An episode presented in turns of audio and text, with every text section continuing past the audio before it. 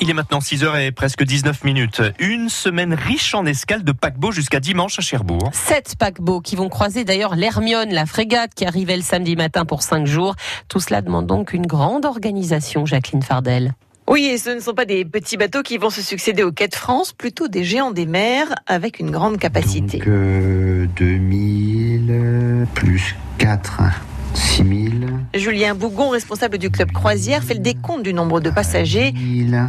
Ouais, on arrive facilement à 15 000 et encore, c'est la tranche basse. hein. De 15 à 20 000 personnes en 6 jours, en plus du public qui sera attiré par l'Hermione.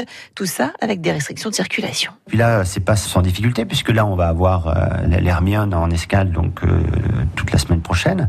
Euh, donc ça fait une petite logistique au niveau des navettes puisque le parcours habituel va être un petit peu perturbé par la fermeture des quais Alexandre III, par exemple. Les navettes vont stopper devant la passerelle du centre commercial des Plutôt que devant l'office du tourisme. Pour le reste, on est rodé, assure Guillaume Henry, le directeur général de l'office du tourisme du Cotentin.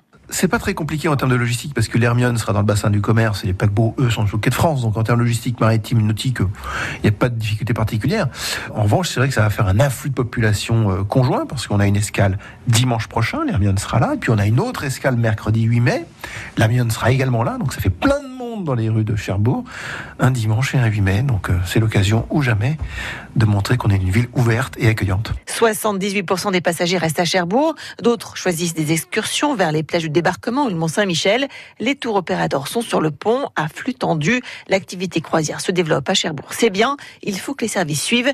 Pour une semaine comme celle-ci, Axel Lebrun, directeur de BLB Cruise, a besoin d'une quarantaine de bus, presque autant de guides. Malheureusement, euh, bah, c'est aussi un peu compliqué à trouver suffisamment parfois euh, d'autocaristes ou même de guides euh, pour pouvoir répondre euh, à, la demande. Donc ce qu'on espère nous, c'est que finalement le développement de, la croisière à Cherbourg va encourager euh, les acteurs locaux euh, comme les autocaristes ou les restaurateurs à euh, peut-être plus s'impliquer, à plus s'intéresser à ce monde-là, à s'adapter à, à des contraintes euh, particulières aussi qu'il y a dans le monde de la croisière pour pouvoir encore mieux travailler, encore mieux recevoir euh, ces passagers sur nos côtes. Le tour opérateur qui espère que cette semaine d'escale donne des idées à certains autocaristes ou prestataires de véhicules privés pour venir s'installer au plus près de Cherbourg. Jacqueline Fardel, le fait du jour est à retrouver évidemment dès maintenant sur francebleu.fr.